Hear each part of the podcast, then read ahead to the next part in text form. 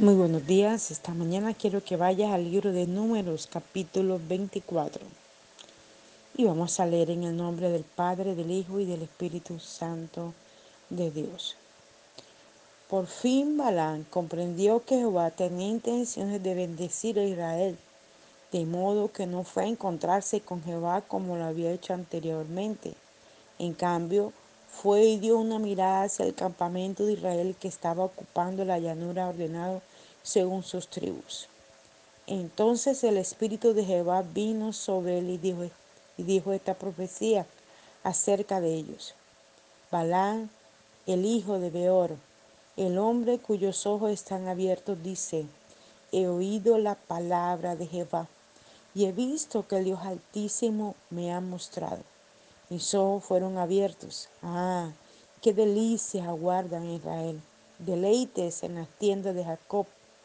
Los veo extenderse delante de mí como valles verdes y huertas fructíferas junto al río, como árboles plantados por Jehová mismo, como cedro junto a las aguas. Serán bendecidas con abundancia de agua y vivirán en muchos lugares. El rey será más grande que Agar, su reino será exaltado. Dios lo sacó de Egipto. Israel tiene la fortaleza de un búfalo y devorará a todas las naciones que se le opongan.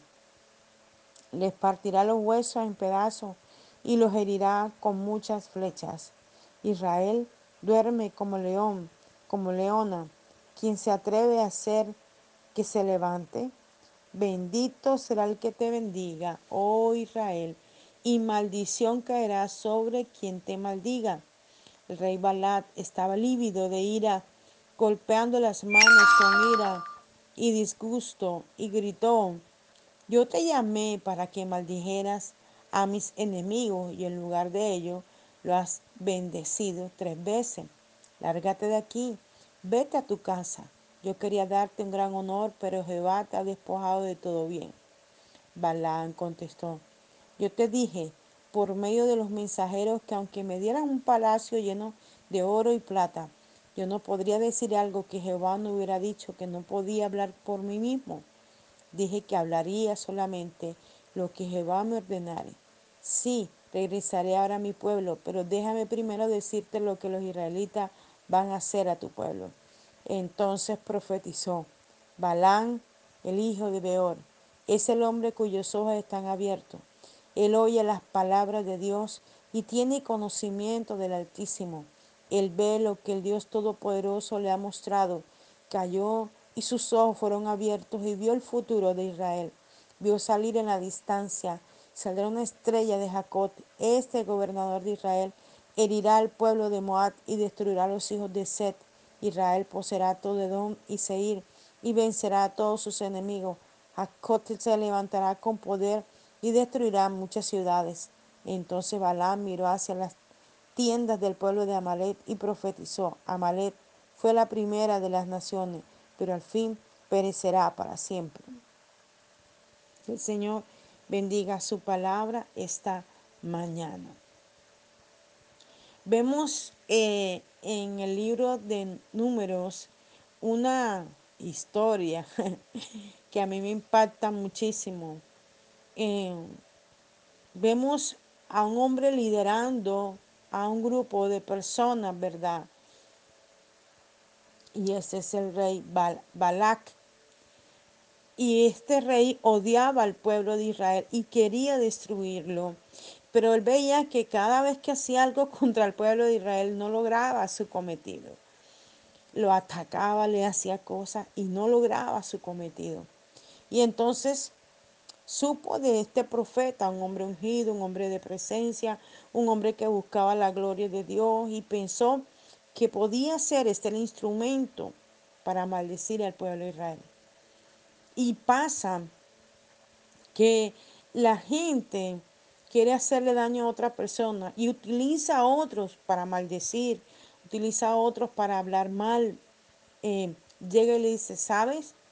Supe esto y esto y esto de esta persona. Y esa persona se encarga de multiplicar la mentira, el engaño, la falacia y dañan un testimonio, dañan una vida, acaban con un matrimonio. destruyen una relación, hacen que los voten de los empleos y al pasar el tiempo descubren que no era como les habían dicho. Pero ¿qué pasa con esto? Falta de discernimiento y de comunión con Dios. Aún dentro del pueblo de Dios encontramos gente que se especializa en esto. Gente que va a las iglesias a mirar, a criticar, a murmurar. No van a recibir la gloria de Dios, no van a meterse en la presencia de Dios. Critican la ropa del pastor, la manera como habla el pastor, el temperamento del pastor, critican la falda de la hermana, critican todo, pero no se critican a sí mismos. Hay un texto bíblico que dice que es más fácil ver la paja del ojo ajeno que la viga gigante que tienes en el ojo. Y esto es tremendo, cómo criticamos a aquel, cómo cría al hijo, cómo la relación con su esposo, cómo este esposo honra a su esposa, ay, mira cómo la trata, en cambio a mí mi esposo no me trata así. Y cosas que, como le decía yo a alguien ayer, cada cosa que queremos y que sean guiadas por Dios, que vayan a bendecir nuestra vida, la logramos es en el altar de Dios, en la busca de Dios incesantemente. Aunque no veamos nada, Dios estará allí para bendecirnos. Estará allí para darnos lo que necesitamos. Y vemos este hombre que él va al llamado que le hace este otro hombre, Balán, el profeta de Dios, va a ver qué es lo que quiere este rey.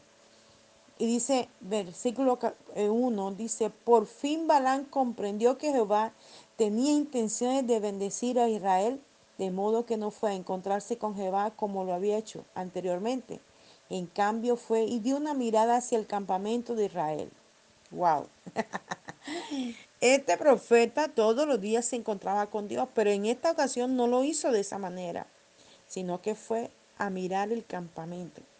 El campamento de Israel estaba dividido según eh, por, por, las tribus, son, eran 12 tribus, entonces cada tribu se ponía en un lugar allí en, en, ese, en ese valle, en ese lugar donde estaba, en esa llanura. Y algo que aprendí en alguna ocasión estando en una iglesia con un pastor amigo, ellos tenían una foto en la manera como las, mm, las tribus se dividían y se ponían una al lado de la otra. Y wow, me impresionó mucho descubrir algo, y era que la manera como se organizaban las tribus formaba la cruz. O sea, desde la antigüedad ya estaba establecido el mensaje de la cruz de Cristo para el pueblo de Dios. Hmm. Y entonces a veces la gente piensa y me dice, pero ¿por qué tú haces énfasis en la cruz de Cristo? Es que hay muchas cruces y ojalá usted pudiera investigar en el Google que hay muchas cruces, la cruz satánica, muchas y diversas cruces, pero solo hubo una en la que Cristo murió. Y el Señor entregó su vida por ti y por mí. Entonces vemos que aún desde la misma antigüedad ya Cristo estaba obrando un plan de salvación. En ese momento el plan de salvación era sobre el pueblo de Israel. Él tenía un propósito y quería salvar a ese pueblo que él había escogido de las manos del rey Balá que quería matarlos. Entonces viene eh, este profeta Balán y dice en el versículo 2, que estaba ocupando la llanura ordenando según sus tribus. Entonces el Espíritu de Jehová vino sobre él y dijo esta profecía acerca de ellos. O sea, el Señor vino y le habló al profeta Balán. Entonces le dice, Balán, el hijo de Beor, el hombre cuyos ojos están abiertos, dice, he oído la palabra de Jehová. Dios comenzó a hablarle del pueblo de Israel y los planes que tenía con él. Dios va a comenzar a hablarle a tu familia, a tus hijos, a tu esposo, a tu amigo y aún a tus enemigos de los planes que tiene contigo. Es increíble ver cosas como alguien ayer que me profetizaba y me decía algo que ya yo lo sabía, que yo lo sé, pero que yo descanso en Dios. El Señor me hablaba a través de esta mujer y me decía, es increíble cómo la gente te hace mal. Ella estaba orando en su intimidad con Dios y la motivó a llamarme porque mientras ella oraba y oraba por mí, veía cómo los brujos se levantaban por, contra mí y me decía, pero no solamente son los brujos, son alguien de más autoridad, pastores, gente que te envidia el ministerio, lo que Dios te ha entregado gente que aún va a tu iglesia, gente que son amigos tuyos de otras iglesias, maldiciéndote, deseándote y decía que Dios le, le revelaba que alguien me oraba, oraba contra mí con el Salmo 41. Y es que, lógicamente, los brujos, sabiendo el poder que tiene la palabra del Señor, ellos usan la palabra para hacer sus trabajos, pero mayor es el que está en nosotros que el que está en el mundo. No sé cuántos enemigos se han levantado contra ti, enviando enfermedad, enviando problemas, causando división, causando que la gente te señale, que hable de ti, que murmure, aún causando que gente quiera seducirte al pecado, a la tentación, a los deseos de la carne. No, hombre, vente, vamos a hacer aquello, vamos a robar, vamos a hacer tal cosa, vamos a hacerle una maldad a este, vamos a hacer la otra cosa, seduciendo al pecado, seduciendo a las obras de la tiniebla. Y eh, el Señor viene en tu auxilio este día. El Señor viene en tu auxilio porque su gloria, su poder hará entender a aquellos que han querido dañarte, a aquellos que han querido sacarte del camino de Dios, a aquellos que han querido eh, conquistarte de nuevo para que retrocedas en el mensaje que Dios estableció en tu corazón, Dios va a tratarlos a ellos, así como lo hizo con Balab. Mira lo que Dios le dice a Balán. Los nombres son muy parecidos. El profeta era Balán y el rey era Balac. Y mira lo que le dice. He oído las palabras de Jehová y he visto lo que Dios el Altísimo me ha mostrado. Mis ojos fueron abiertos. Ah, qué delicia aguardan Israel. Dios le revelaba a este profeta que venían cosas buenas, interesantes para el pueblo de Israel. Y él podía verlo, tuvo una visión en el, en el mundo espiritual, una visión futurista. Dios le reveló los planes de todos y cada uno de los hombres, mujeres y niños que eh, acampaban allí en el campamento de Israel. Dios está revelando hoy los planes para tu vida. Dios está mostrando que los planes para ti son de bien y no de mal. Por eso tienes que creerle al Señor, no importa la circunstancia que estés viviendo. Créele a lo que Dios ha determinado sobre tu vida. Aunque muchos se levanten para maldecirte, para hacerte daño, para hacer cosas malas contra ti, Dios se levanta como poderoso gigante a favor de tu vida en este día. Y mira lo que sigue diciendo, dice, los veo extenderse delante de mí como valles verdes y huerta fructífera junto al río como árbol plantado por Jehová mismo, como cedro junto a las aguas, serán bendecidos con abundancia de agua y vivirán en muchos lugares. ¡Wow! Dios le mostraba cómo el pueblo de Israel se extendía. Hoy Dios está mostrando cómo tu vida se extiende en bendición, en provisión, en abundancia. Dios está mostrando cómo traerá lo que tú necesitas. Muchas veces la gente cree que haciendo lo malo puede obtener lo que requiere. Pero si nosotros nos rendimos al Señor, como yo le decía a una mujer ayer, yo no tengo marido, mi marido es Jehová de los ejércitos. Él es mi proveedor y me trae cada cosa a mi vida. Yo le decía a alguien en una ocasión, yo no tengo necesidad de pedirle nada a nadie. Yo voy al altar de Dios y yo le digo, Padre, mira esta necesidad que hay en la iglesia, esta necesidad que tengo yo, esta necesidad que tienen mis hijas. Padre, glorifícate, abre las ventanas de los cielos, derrama bendición hasta que sobre y abunde. Tu palabra dice, Señor, que si traemos los diezmos al alfolí, Señor, Tú reprenderás al devorador, tú abrirás las ventanas, Señor. Tú traerás abundancia, Padre Celestial. Y yo lo creo y comienzo a declarar la palabra. y eh, no pasa ni dos, tres horas cuando de pronto alguien me dice, pastora, yo estaba orando y Dios me puso el sentir de bendecirla, Dios me puso el sentir de mandarle esto, Dios me puso el sentir de ayudarle con esto para la iglesia. Y yo me quedo, wow, Señor. Y es lo que yo le enseño a mis discípulos. Dios moverá a quien tenga que mover, tocará el corazón que tenga que tocar, hará lo que tenga que hacer para bendecir su obra. Porque yo le decía, un día a Dios, yo le decía, ¿tú quieres que yo abra iglesia? ¿Cómo voy a abrir iglesia si yo no tengo un trabajo? Yo no tengo un sustento. ¿Cómo voy a sostener un arriendo? ¿Cómo voy a sostener el pago de recibos? ¿Cómo voy a sostener el tener que comprar sillas, sonido y todas estas cosas que se requieren? Y Dios me dijo, esta es mi casa, esta es mi obra y yo supliré. Y Dios lo ha hecho desde el mismo momento que obedecí, que le entregué primero mi sala. Eh, yo me reía porque era un apartamentito pequeño que mi papá me había dejado. Eh, eran las habitaciones que pertenecían a la casa. Y Dios me había dejado, e, mi papá me había dejado eso para mí. Y, y era como una casa muy vieja, estaban, las paredes estaban horribles, rajadas. Había que hacer una labor muy fuerte.